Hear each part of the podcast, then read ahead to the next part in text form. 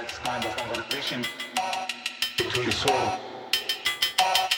That's conversation between the soul and the mind.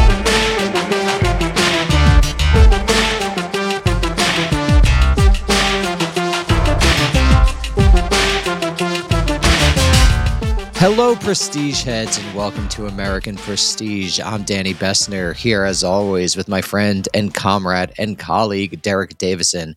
And we are excited to be joined once again by Samuel Huneke, who's an assistant professor of history at George Mason University. And now we're actually going to discuss this time instead of just going through a deep dive into, um, into queer theory. We're going to talk about his book, States of Liberation Gay Men Between Dictatorship and Democracy in Cold War Germany. So, Sam, thanks so much for joining us. Thanks for having me back. Oh yes, we'll have you back many times. I, ho- I hope I hope you get used to it. Um, so why don't we just start at the beginning, which is homosexuality in Germany in the 19th century, um, wherever you think uh, it makes sense to start, because obviously people who might not know, Germany was not a unified state until the 1870s, uh, and it really became a Prussian state. At least at the beginning, Prussia became sort of the primus inter pares amongst the various German kingdoms. So, so Sam, wherever you think we should start to really make sense of this Yeah, that's. I mean, wow, what a what an open-ended question. Uh, so there's sort of two stories here, right? There's the story of German unification, which you just alluded to, and then there's the story of modern concepts of sexuality, uh, sort of bubbling up and arising in this period. And the two are are obviously interconnected and interlinked in some ways, I mean, there's various sort of starting points you could choose. We talked um, on the last on the last podcast about uh, the sort of Foucauldian model of sexuality of modern sexualities arising, and really Germany or the the lands that eventually coalesce into Germany is the location for a lot of these developments for where sexologists, sexual scientists start to theorize sex as something that isn't just an act, but rather says something about the individual. And so, you know, there are a number of these people. There's a guy named Hössli who writes about sort of uh, Greek eros in the early 19th century. And then a bit later on, around the time that Germany is re, uh, unifying for the first time, which sort of takes place through a succession of wars. You almost said reunified. Holy I know, I almost said that's, that's the 20th century historian in me. It, but unified, not reunified. Um, unified uh, in 1871, but it, it's a series of wars, first with Denmark, then with Austria, and then finally with France, that allows Prussia, under the leadership of Otto von Bismarck, to unify Germany under Prussian leadership, as you said, into a unified state. And in the 1860s, as a lot of this is going on, you have a man named Karl Heinrich Ulrichs, who is a lawyer from the Kingdom of Hanover, which eventually gets sort of swallowed up and subsumed into Prussia as a result of these wars. And he basically starts to write about homosexuality, and it's not yet called homosexuality. He uh, gives gay men the name of Urning, U R N I N G, and this basically he starts to theorize that men who have sex with men and women who have sex with women are not simply um, engaging in sodomy or they're not just engaging in sort of aberrant acts, but rather that this is something constitutive of their being, that, that this is an identity. And moreover, that Germany is the, the state, Prussia first, and then reunified, or I did it again, unified Germany is persecuting them. Uh, and so he writes about this. He goes and gives talks. He's sort of booed in public. And again, he's he's in some ways almost the the godfather of gay rights or of, of gay liberation. Um, you have other individuals, um, such as the Hungarian writer uh, Karl Maria Benkert, who coins the term homosexuality, homosexuality or homosexualität in this period.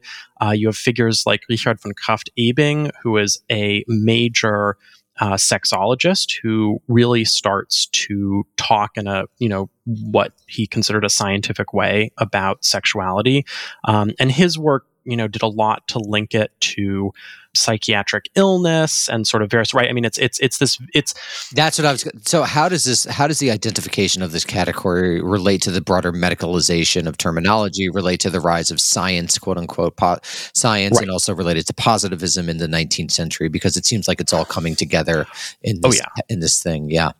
Yeah, no, it's it's all very much interconnected, right? So the 19th century is this era of of positivism, of sort of faith in the ability of science to describe and categorize and also improve, right? There's this very deep faith in progress in this era, at least as pertains to sort of um, you know white people living in Europe. So very much, you know, people like Krafft-Ebing, when they are looking at these, they are trying. It's, it's almost taxonomical, right? They're sort of trying to create these lists of sexual deviance or sexual aberrance, and try to identify their source or what they're correlated with in an effort to be able to, you know, in the future get rid of them, right? They they see most of these things as problems that need to be overcome, uh, and so it, it's definitely connected to you know also same with this is the era of social darwinism right? This is when um, the notion that that humans can sort of be ranked into uh, sort of better and worse and that the the you know those who are sort of genetically better will rise to the top and so on um, that is also very much linked in with these efforts to classify and categorize sexualities um, but that said there is this sort of liberational or liberatory aspect to it right it's not just uh, in the service of sort of oppressing sexual minorities. It's also language that is used by people like Ulrichs um, and Benkert, or who also is known by the name Kertbeny, um, and then later on people like Magnus Hirschfeld. Uh, they use this language to basically make a case that's very familiar to us today that sexual minorities are a coherent, cohesive minority and that they're being oppressed, and that this is essentially an unjust use of state power. So, just quickly, uh, Sam. Right now, we're, we're focusing much more on what might be called the expert coalition that is coming to emerge Right. to define themselves with sexuality. What's going on in, on the ground? Do we have a sense? Are there sources even for homosexual encounters, and how how is that functioning? If you're an eighteen, if you're a Prussian farmer in 1845 or, or what have you, or whatever you want to take, like how does this actually look on the ground? Because I'd like to get, if possible, both sides of the history from below. Have you heard of it? Yes. uh, yeah, so that's um, a Prussian farmer. Not totally sure what life looks like if you're a gay Prussian farmer at the time. However, we do know. category. Yeah, no, no, I know, I know. Um, you know, uh, sort of again, this this sounds very familiar to us today. Um, we know that there were sort of queer subcultures in cities in this era, right? And so again, we know that in the 20th century, um, queer people, at least people who sort of positively self-identify as gay or lesbian or trans or you know any other sort of category, oftentimes will voluntarily make the move to an urban setting um, out of a belief that that they will be able to find other people like them there. I mean, this is still something that exists in our time, uh, and um, and that's how you get these sort of you know gay neighborhoods or gay villages in, in various major cities. So we know that that exists in especially in Berlin. Um, uh, Robert Beachy wrote a really great book, uh, Gay Berlin, which covers a lot of this. Um, and one of his really striking findings is that basically this um, gay subculture, if you can, I, I don't know that you, we should be using the word gay. I mean, we can use gay for sort of convenience's For sake. and could you maybe just do a quick tangent on why you wouldn't use that word, just so people would understand the historian approach? Yeah, sure. So, I mean, the, the term gay only becomes a sort of normative or commonly accepted way to refer to men who have sex with other men in the last several decades. I mean, since World War II. Um, the German schwul is somewhat older, um, but at the time, it's very much contested. It's not really something. You know, the the sort of elite individuals who are campaigning for a reform to the law, they're talking about homosexuality, homosexuals. Um, you know, they refer as you know to their movement as, as a campaign for homosexual rights. Um, and then there are all these other terms like Urning that are floating around. Uh, you also have i mean one good example is that you have a lot of cross-dressing in this period. You have a lot of people who are you know identified as male at birth and who frequently wear women's clothes out whether to parties or just wherever. And those people oftentimes go by the term transvestite, which obviously today has very negative connotations. And so we would you know, if you read the historical literature, you'll see this term used in this very carefully contextualized way. Um, but we wouldn't want to just sort of throw it out or use it colloquially today. Uh, so I basically, you know, these terms shift over time. But I think for sort of ease of speaking about it, especially in a context like this, it's it's fine to use the term gay because it is sort of an umbrella term that you're, you know, recognizing encompasses all these men and women who are engaging in sort of queer sexual and social practices. You talked about trans. I just have a question. Was there any development of a type of third gender, or what? Are, oh yeah. What What is sort of the the social view of people who who we would today identify as trans? Yeah, so I mean that's that's a great question. So basically we today have this very neat compartmentalization of sort of gay people are over here and trans people are over here and they're obviously sort of allied together politically um, but there's you know i think there's almost a, a present day assumption, and certainly among sort of gay and lesbian conservatives who want to distance themselves from trans people, there's an effort to say, well, actually, there's nothing uh, that connects us. And if you look historically, that's simply not true. If you look historically, that this sort of neat categorization doesn't really start to come into being until sometime in the post-war era. I mean, it's it's fairly recent. So certainly, if you look at the late 19th, early 20th century in Germany, where a lot of this activism and this theorizing is is occurring, many of the ways that people are talking and thinking about queerness do i mean they they literally use the term third sex or third gender right? Um, magnus hirschfeld who's this pioneering sexologist and advocate he uses the term drittes geschlecht or so third sex basically. And to him that encompasses both men who have sex with men, but who do not exhibit any sort of what we would today think of as maybe gender deviance or gender non normativity, um, as well as these quote unquote transvestites, these people who very intentionally go out in the dress of the gender that is not the one that they were assigned at birth. And so these theories encompass all of this. Some of the theories at the time of people who we would see as homosexuals, as gay. The notion is that for a gay man, they are essentially a you know quote unquote woman soul trapped in a men's body, which is what we would think of today as a trans person, right? And so all of these categories, I, I don't want to say that they're muddled because all of these categories are constructed, right? But they are, from our sort of normative perspective today, muddled. They seem muddled. They seem to confuse categories. On the other hand, I think a lot of historians of sexuality and gender would look back and say, well, actually, they recognize that all of these categories are sort of fluid and flow into each other, and that you actually can't create these neat compartmentalizations. So you were talking about uh, homosexual rights. So what is the legal status? What what are what are maybe you could talk a little bit about rights and I imagine this right. is related to liberalism and the development of liberalism in Germany in the in the 19th century or proto Germany. So what's what's so interesting is that you have a long evolution here from very early legal codes in Prussia and in the German lands prescribed um, the death penalty for sodomy. Um, and we do know of cases where that was carried out. Um, this wasn't an idle threat. With the sort of, you know, and this is sort of a, a very quick gloss, but with the advent of the Enlightenment and the French Revolution, um, you have new sort of what we would think of as liberal ways of thinking about the law that come into being. Um, and one of those, and and these, you know. Um, evolutions are deeply hostile to religion, right? The French uh, Enlightenment, in particular, was quite hostile to um, sort of established religion, to the church. And so when Napoleon introduces the um, Napoleonic Code, the Code Civil, uh, in the early 19th century, it does away with the prohibition on sodomy. Uh, and so that's sort of one of the first instances where this historic crime has been done away with.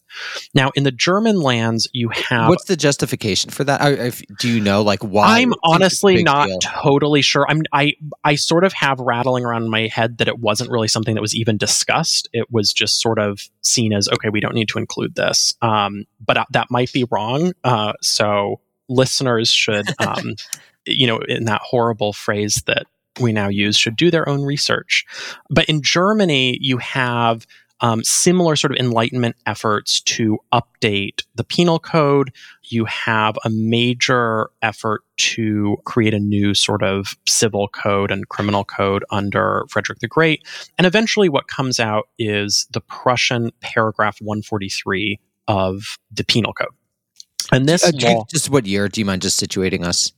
So um, we're talking about the mid uh, 19th century, the sort of 1850s, and this is also around the time that Prussia is granted a constitution for the first time. So that's another sort of major impetus or effort on the part of this sort of classical liberalism. And in Germany, it's liberalism is very tied um, to both the effort to write down laws to create a constitution to sort of bind um, the hands of the absolute monarchy to have a legislature, so on and so forth. But it's also very much tied to uh, nationalism, and so the, the desire for a nation state. And so you get essentially what are called national liberals, and that's that's a whole nother tangent. But but that's sort of what's going on broadly at this time. You get a Prussian uh, criminal code at this point, and one of the individual paragraphs of that criminal code is paragraph 143, which is the law that criminalizes essentially penetrative sex between men. Um, and that's you know that's fairly standard for this period, but it also limits its applicability, right? So things that we would think of as constitutive of homosexuality, such as a man living with another man, two men holding hands. Again, I'm in a sort of Western. And uh, oral sex is oral sex allowed? Oral sex does count. So oral and anal sex are both considered penetrative, Got it. um, and so they are criminalized. But all these other sort of activities that we would Is- lump this in- might be um, is interfemoral sex allowed? inter what? Interfemoral, like the the Greek thigh sex. Oh, um, no, that that wouldn't have been criminalized. so that would be allowed. Okay. And so you oftentimes men who are arrested under this under this provision, um, you will see that they will claim, "Oh, well, we only um, engaged in mutual masturbation."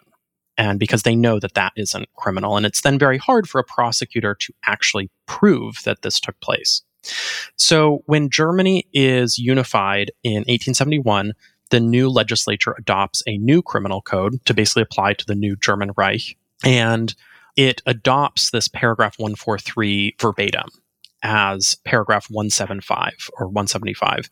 Um, this paragraph is, in one form or another, on the books in Germany until 1994. Um, and really, the history of homosexuality is very in Germany is deeply tied to this law. So again, in the late 19th century, it only criminalizes penetrative sex, and it's not, you know, it's not widely applied. Germany is a big country. You have fewer than a thousand convictions per year. Um, in the late 19th and early 20th centuries, but it's very much held up as evidence by people like Magnus Hirschfeld that queer people, that, that gay men in particular, are being discriminated against. Uh, and so you have, for instance, um, Hirschfeld in the late 19th century organizes a petition of notables that is addressed to the parliament asking it to essentially abolish this law or reform this law to decriminalize um, adult homosexuality. Um, and, and famous people um, such as Einstein, Thomas Mann, uh, and so forth sign on to this petition. So it's it's it's a big deal. It's sort of in people's um, sense of what's going on. August Bebel, who is the famous leader of the Social Democratic Party in Parliament, uh, he actually gives a speech on this topic, basically asking for decriminalization. Um, and so, so What is the logic of decriminalization? Why are they saying that this is bad? Is it a moral position? Is it something else? it's a very or it tends to be a very narrow position again rooted in a sort of enlightenment liberal idea of what the state should be doing so basically this notion is that again these you know homosexuality or, or whatever term it is that the individual is choosing to use at that period uh, is a naturally occurring phenomenon it doesn't harm anyone and therefore the state has no business um, sort of uh, criminalizing it. Um, so basically, it's this notion of, of victimless crimes shouldn't be crimes, uh, and um, this is sort of interfering in a natural part of a person's development. So it's not making a positive case that homosexuality is good or even acceptable, um, but rather that it's something that isn't harmful. And, and Uh, well, it's also saying that it's biologically determined. So that, interest- that people are so- born. Yeah. So could you talk about that? Yeah, no, I mean, so that's that's a really good point. Um, there's a lot of discussion and um, I, again, I hesitate to use the word confusion, but but it's it's a very muddled question. What exactly this thing is, right? So there is a growing consensus that homosexuality or sexuality writ large is this constitutive part of someone's identity, but there's not yet a sense of okay, is it genetic? Is it biological? Um, is it you know is it nature versus nurture? Um, and you have a lot of people at the time who think that in fact it has much more to do with someone's upbringing uh, and sort of social. Um, existence as as a child and as a teenager. So there's this very common, uh, commonly re- repeated notion that most homosexuals are quote unquote seduced into homosexuality at a young age so that these older gay men and this is very common or very similar to uh, the sort of grooming rhetoric that we're seeing right now from conservatives in places like Florida. And was very popular in the early 1950s during the Lavender Scare. Mm-hmm, you know, the, the mm-hmm. famous propaganda films of, of yes. older men seducing younger boys. This is a trope. Is, is this trope go back further into history, or is this really a rise in the 19th century? Is it linked to like ideas of what was the Spartan? Oh God, you know the the the, the band of Thebes. I forget the the name, but you know there was that oh. old thing.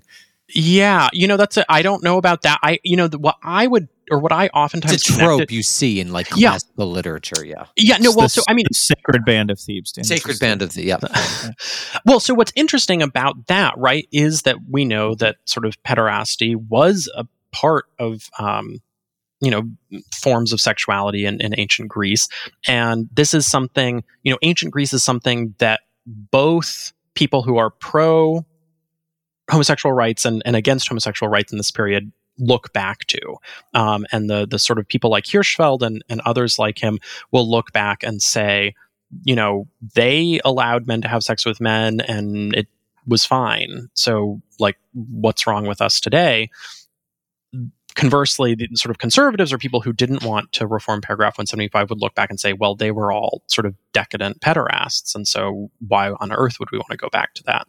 But I was going to say, I think the other thing that it really connects to or links up with is anti Semitism, um, right? That, that there's all sorts of, you know, blood libel. There's all these myths around Jews sort of kidnapping young Christian boys and sacrificing them and so on. And so I think there's actually a lot of connective tissue between homophobia and, and anti-Semitism, and this is something um, uh, that you know goes back to the Middle Ages in, in various forms. So, seduction of youth is this very common trope in in the late 19th and early 20th centuries in Germany, and obviously like goes on through to today. This this myth. Um, so you have this law, paragraph 175. It's sort of the the issue that that these opponents or these these um, the opponents of it use it as a sort of way of coalescing um, together for homosexual rights. Um, and this effort continues up through the Nazi seizure of power in 1933. Probably the closest that they get to success is a parliamentary committee in 1929 votes in favor of a reform of the law that would legalize consensual adult sexual acts between men, but also then criminalize certain new qualified cases of homosexuality, including male prostitution and, again, the so called seduction of youth younger than 21. So essentially setting a higher age of consent um, and reiterating or, or writing into the law this notion that queer people exist because they are seduced into that sexuality at a young age. Hey everyone, it's Jake. Just a couple of quick plugs. First, our Substack, AmericanPrestigePod.com. You can go sign up for the free list and also sign up for our free two week trial for our bonus content, where you can go through the archive, check out our series, take part in discussion threads, and lots of more cool stuff. I also want to plug another podcast, Ones and Tooze, with one Adam Tooze. He's a foreign policy columnist, history professor, and popular author. He's got this encyclopedic knowledge about stuff from COVID, climate change, to weird food recipes. So you can join him along with foreign policy editor Cameron Abadi as they unpack two numbers each week, one from the headlines and the other from way off the news. So search ones and Tooze, T O O Z E, on Apple, Spotify, or wherever you get your podcasts. Thanks.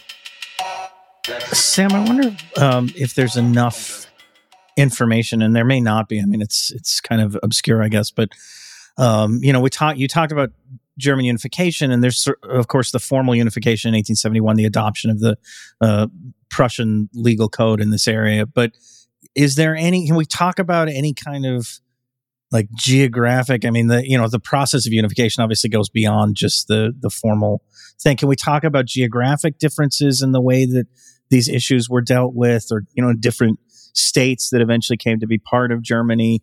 Um, you know, any any can we get to that level of detail, or is that too granular for what's available? That's a really good question. Um, most of what I'm familiar with, at least in this era, is about Berlin, um, and I think that's in. I think there are sort of two reasons for that. Um, one or maybe three. One is that there are a lot of sort of intellectuals and advocates who live in and around Berlin. And so there is this sort of very rich subculture that you can look at and, and write about. Um, Berlin's also a weird place because you have a police chief for many years in the late 19th, early 20th century who is essentially quite permissive of this subculture. And he tends to see blackmail as a much bigger threat than sodomy. Uh, and so um, there's this very common trope of you know like rent boys uh, essentially entrapping um, men by having sex with them and then blackmailing them and saying i'm going to go to the police and you know say that you seduced me or whatever. Which is another trope that we we Oh, find yes. Oh, yes. yeah. It's interesting. These things are so constant. They they are um, depressingly constant. Yeah depressingly constant And so uh, basically, this police chief sees, and this is all in Robert Beachy's um, Gay Berlin, which which I definitely recommend. Um, he basically allows this subculture to exist sort of under police surveillance, and again as a way to sort of try and stop blackmail from happening. And so Berlin is this sort of unique place for all of these reasons. You know, that's I think a big part of why Berlin gets its the reputation it does in the 1920s as an especially welcoming place to queer people, which obviously, you know, Christopher Isherwood writes about. It's still sort of in Cabaret, Babylon Berlin, um, all these sort of m- more recent cultural productions sort of have canonized Berlin of the 1920s as a queer place. And so in terms of what's going on in other parts of Germany, it's certainly going to be different. I don't believe there's a ton out there on, you know, certainly other cities like Hamburg or Cologne um, evolve their own queer subcultures. But again, to sort of go back to the Prussian farmer, I honestly am not totally sure. And it would have depended a lot on the locality, on what the individual sort of police officers and prosecutors thought of the issue, whether or not they thought it was something worth expending resources on. Certainly, in terms of the broader story of German uh, unification, it is a sort of slow and incomplete process. A lot of the southern German states, which only join with Prussia.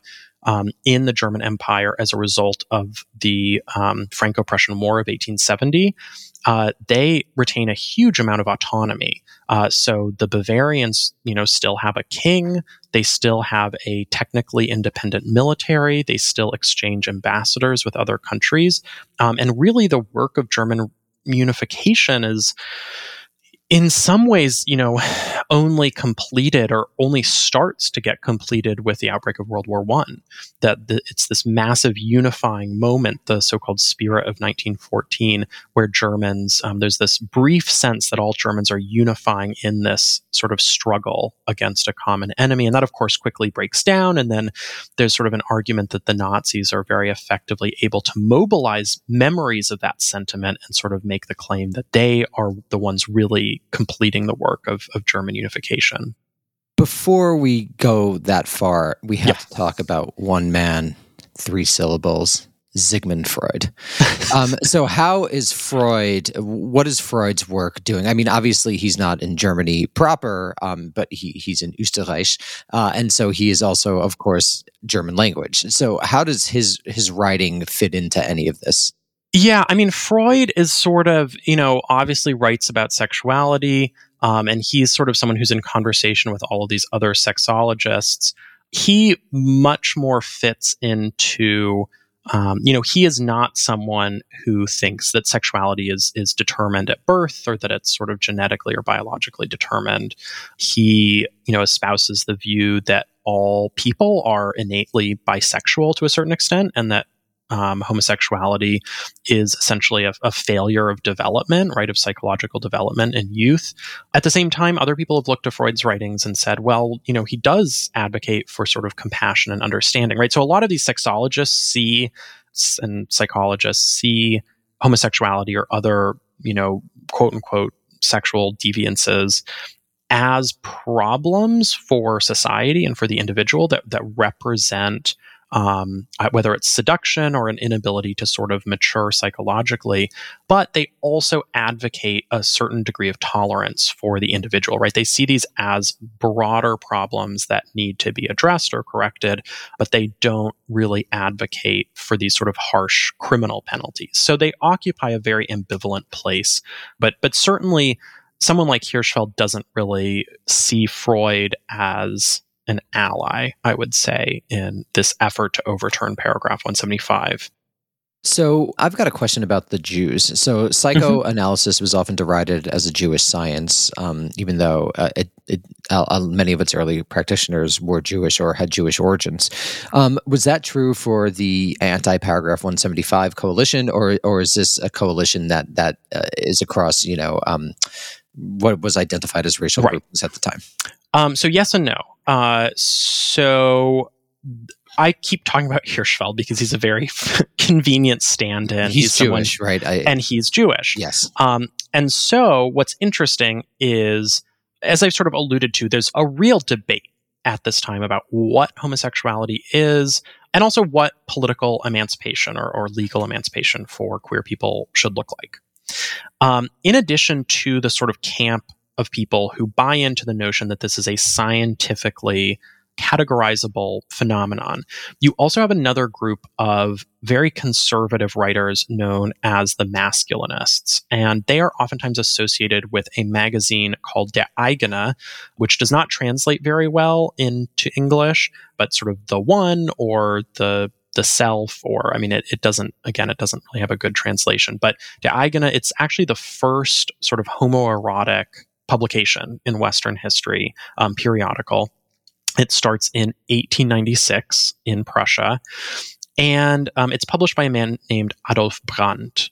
And Brandt and the writers who are represented in Der Eigene, they have a very different conception of sex and love between men. Instead of seeing it as a perversion or deviance or something that constitutes a sort of minority, a social or, or sexual minority, they see these sorts of bonds as something that are to some extent available to all men. And they also see it in this sort of universalizing light as something that undergirds modern society. Um, and so you have a lot of theoretical work that comes out of um, these sort of people. You have a man named Hans Blüher who writes about the role of homoeroticism and Germany's youth movements in the late 19th and early 20th centuries. And so basically they see these homoerotic bonds as a sort of ennobling form of relationship that gives that sort of again undergirds society and the state and so what they argue is that this sort of medicalization of homosexuality is denigrating or cheapening what they see as this very sort of ennobling experience. They oftentimes refer back to the Greeks, uh, sort of, you know, mythologized Greek past to defend this position. They're also deeply misogynistic. Many of them oppose women's suffrage. Uh, they do not see a place for women in modern society. And they are also very racist and anti Semitic. And so they will oftentimes. So they prefigure like Ernst Röhm and people like that. Oh yes, very. I mean, well, they they're contemporaries with. I mean, they these people very much so. Röhm was Um, probably a, sus- a subscriber. Yes. no, I mean, this is exactly Ernst Röhm, the, the Nazi stormtrooper leader who is gay. And um, although he would not have used the word gay to describe himself, but, but is a man who, who has romantic and sexual attachments to other men. Um, he very much buys into this masculinist notion of what homosexuality is. And so, so Sam, uh, just let me. I want to situate myself here. When Yeah. when are we talking? What period are we talking with this masculinist notion? It seems like we're talking about several decades, like 1900 Yes. to 1933 ish. Yes, that's exactly sort of like 1890s through early 1930s. Um, so it. it's a long span of time. This magazine publishes um, more or less continuously throughout that period. Um, you also have individuals um, like the poet Stefan George, who is sort of forgotten today. And I think, How you dare know- you? You don't love the George Kreis. So this was a guy who was at Heidelberg, right? Yes, in, Yes, in he was part, at yeah. Heidelberg. Yeah, so he he was sort of a charismatic figure. There was a there was a fun a fun trend in uh, 1910s and 1920s German academia where these um, intellectuals, Weber among them, there was the Weber Kreis, and they sort of Mhm. fought with Ge- uh, fought with the George Kreis at Heidelberg, where these charismatic professors would sort of gather young men and even some Mhm. women sometimes you know Marianne Weber had had you know a little circle of her own uh, around themselves so sorry but just to give Oh yeah, no, yeah. that's exactly it. And and with George, you know, he is this. He's a poet. Um, he writes incredibly dense, esoteric verse. I took a couple courses when I studied. I studied for a year at the University of Heidelberg as a college student. Oh, And- nice. I, I love Heidelberg. That's Oh, where like basically everyone I studied went. yeah. um, so, and I took several seminars on George's poetry there, and with you know students, and it was in German, so on. Um, and his poetry is dense enough that uh, you know we would our our the professor leading the seminar we would start with a poem that we'd all read, and the professor would sort of ask a generic question like, "What's what's going on in this poem?" Silence. He would say, "Okay, what's going on in the first stanza?" Silence say what's going on in the first line silence and then he would say what is the grammatical subject of the first line and that's wh- that's where we could start having a conversation because it's just really dense and obscure and that's very much related it's, it's elitist poetry it's meant to only be understood by a small set of people Yeah. It prefigures like Leo Strauss, basically, sort of Mhm. this esoterica elite. Um, I th- Yeah. was was Georg. There was also like an occult element, if I remember yes correctly. there Yeah. was there was he There had a was, like, this circle occult thing. Yeah. Mhm. There was a circle in Munich around him that was very into the occult. Um, this is also the he meets a, I believe, sixteen year old boy um, named Maximilian Kronberger in Munich, and early twentieth century around there, and Maximilian dies of something like tuberculosis or something like that in you know like a year later and George publishes what is, I think, oftentimes seen as his best cycle of poetry called the Maximin Cycle, uh, in which he basically sort of elevates the memory of this dead boy into that of a sort of god, and his circle sort of worships this god. And it's published with um, pictures of this of this kid in sort of Grecian dress, and so it's very, again, Very, like that's referencing like Patroclus and Achilles Mhm, and mhm, uh, exactly. the emperor who turned- Hadrian Yep. and um, Yep. The boy he turned into a yes, god. Uh, you- exactly. That's yeah, exactly yeah. what it's referencing. Yeah, yeah, yeah. Uh, and so, you know, very homoerotic, very elitist, misogynistic. Sort of, he's also very much lumped in with the masculinist writers. Um, he, but he eventually, George eventually gets quite a great deal of fame. There's this sort of notion that um, one of his books, uh, the sor- German soldiers carried into battle in World War One. Uh, and then um, the Stauffenberg brothers are members of the of the circle, and Claus And the Stauffenberg brothers are the ones who are behind the July 20th, 1944 plot Right. against Hitler. Yes. right. So there's both- there's all these sort of interconnections. Valkyrie, but with Yes. starring uh, friend of the pod Tom Cruise. so you just mentioned that um, people would carry uh, George's poems in, on, on, onto the Western Front as as the proverbial Western Front, as it were. Um, so could we maybe talk a little bit ab- uh, about World War One? Because I'm just thinking it in the context of, uh, of an Americanist, and I forget what historian said this. It might have been written or said, but he said something along the lines of, you know, you could explain a lot of the 1950s culture by the fact that a bunch of men lived together for four years, had experiences with each other, and then pretended that it never happened.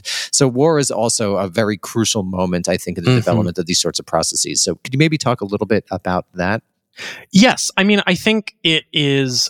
It's it's very important, and it's in terms of you know World the War One's that- important, folks. New- new-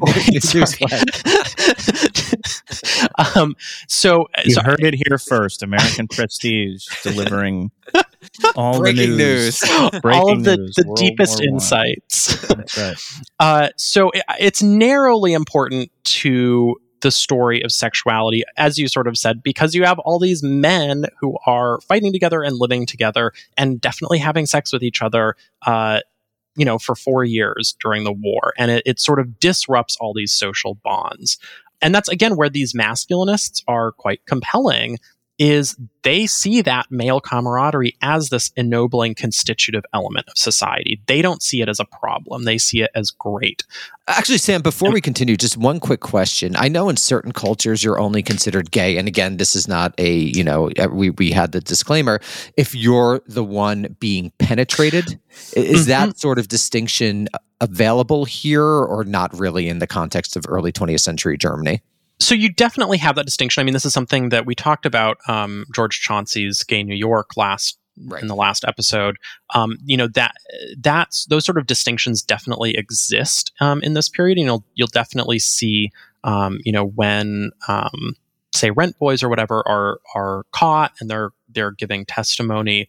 Um, they might say, you know, well, I don't see myself as homosexual. I, you know, I'm only ever the active participant or or what have you. That said, though, I think because the discourses of homosexuality, at least in a place like Berlin, are so prevalent at a very early period, right? This is where a lot of the theorizing of what sexuality is is happening. This is where you have all of these um, gay magazines and lesbian magazines in the in the 1920s, uh, where you have the world's first homosexual rights movement. And so I think that that those logics and that language takes hold much earlier in Germany than probably almost anywhere else as a result. So yes and no. But certainly in, in the Great War, you have these bonds that are being formed. Um, and that has a sort of, it, it's important, I think, to the evolution of homosexual activism in the Weimar Republic that comes after the war.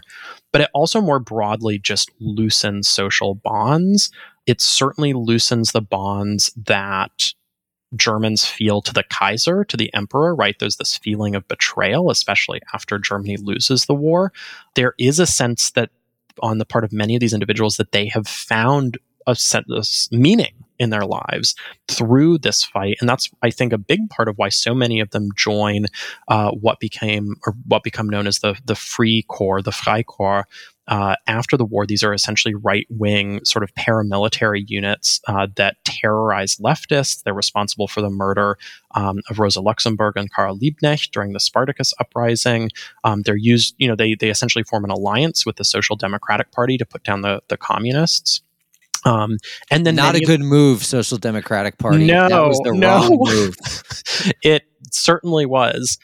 Um, and uh, these are the same people uh, who then join organizations like the the Steel Helmets, the Stahlhelm, which are this massive uh, sort of paramilitary veterans organization. Yeah, because p- just uh, the Versailles Treaty makes Germany only able to have a 100,000 man army. So you see a pl- proliferation of a lot of these like pseudo army groups. Yeah. Right, exactly. Um, you know, such as the stormtroopers, the SA that the Nazi Party sets up, right? And um, and so so there's this there's this um, desire in the Weimar period to recapture this sort of homoerotic, homosocial brotherhood or sort of military bond. Um, I think that that definitely plays a big role in in destabilizing the Weimar Republic, and that's obviously not the only reason that they're joining it, but I think that that plays a role. Certainly for someone like Ernst Röhm, it does. Could we talk um, a little bit, and we'll we'll end here, and we'll focus the Mhm. next episode on Weimar and Nazi Germany. But could we talk here about World War One? And so you have someone like Ernst Junger really glorifying war and sort of the masculinist. Like you, one is only truly oneself in war. And was that related at all to sort of this conservative vision of of homosexuality on one hand? And then I was just wondering if we could maybe close on how are the people who we would consider consider to be more more liberatory, more on the left side of the spectrum, how do they respond to something like World War One before um, you know the Weimar Republic is signed. I believe in August 1919, the, the Constitution is signed. Yeah, so Ernst Junger is definitely sort of part of this. I mean, I would not necessarily consider him to be part of the masculinist tradition, but that his writing is definitely playing into this broader sense of, um, as you said, sort of the glory of war and so on, that the masculinists are also interested in and sort of writing about. Um, so yeah, I think there's definitely uh, a connection there. In terms So of, I guess but- Sam, what I'm what I'm asking is there an idea like you're only truly a full vital person in war, and when you're a homosexual in war amongst the masculine tradition, is that the idea that is sort of like the highest level uh, in a sense? I think th- certainly some of the masculinists would buy into that idea. Again, it's a sort of diverse group of thinkers, and so and you you have some of them who sort of enthusiastically embrace fascism and Nazism and, and all of these sort of more radically right ideas. You have others who are more in the sort of democratic mainstream and would probably shy away from from views like that. But certainly some of them have this view of you know sort of. Uh, you know the the family and men's relationship to women those are all sort of holding the man back and it's rather in these sort of all male sort of martial settings that they they realize their their full potential and that that also sort of having and honoring this sort of homoerotic bond is um, an important part of that that that that a man that a, a society and a man can't sort of reach their full potential without that sort of homoerotic bond. Um, which isn't to say that the men in question need to have sex with each other, right? I mean, the the masculinists are very again, I, I, keep using the word homoerotic because I think that's really, if you read the poetry and the short stories and so forth that are published in Der Eigene, it is homoerotic. I mean, there there's clearly this sort of sexual energy, but it's not necessarily talking about specific sex acts, um, or it's a lot more sort of left up to the imagination. And so at this point, let's say end of World War One, 1918 ish, how, how are the Hirsch, Hirschfelds of the world reacting to what's been going on? And we'll close on that. Yeah, so again, there's a big overlap between sort of leftist parties and sort of progressive sexology and these sort of advocates, as I sort of mentioned, um, people like August Bebel, who was the longtime leader of the Social Democratic Party. Uh, and this is also, it's important to remember, I think, at this point, the Communist Party has not yet split away from the Social Democratic Party. This is in a phase sort of late 19th, early 20th century. The German Social Democratic Party is the largest socialist party um, on earth. And it is a much more sort of radical institution, or, or it has sort of radical and more um, assimilationist wings, um, and that eventually leads to the split. So, but there's there is this sense, I think, among um, and I'm not totally sure what exactly Hirschfeld thought about the war, and that is something I can come back to you with at the next right. podcast. Because people could be in favor. It's weird. Like some people you wouldn't yeah. expect would support it, and some people who you think would be for it were against it. It's and I, just yeah. off the top of my head, I'm not sure what I, I am sure that he eventually became skeptical of it, but I'm not sure. Yeah. Everyone becomes skeptical war. by 1916. Right, right. right 1914, exactly. 1915, everyone's into it. And then, oh shit, it's, yeah. It's real. Thomas um, Mann, yeah. But certainly, you know, the, the movement takes, uh, you know, welcomes democracy, welcomes the Weimar Republic, and takes immense advantage of um, in particular, the fall of censorship. That's one of the biggest changes. Next to female suffrage, the new constitution bans most form of, forms of censorship. And that's incredibly important to these sort of periodicals and to uh, essentially public discourse around sexuality. Well, great. We'll return to this for uh, in our next episode. Uh, Sam Huneke, thank you so much. Everyone, go out and buy States of Liberation gay men between dictatorship and democracy in Cold War Germany. And one day we will get to Cold War Germany in this series. Thank you so much, Sam. Thank you.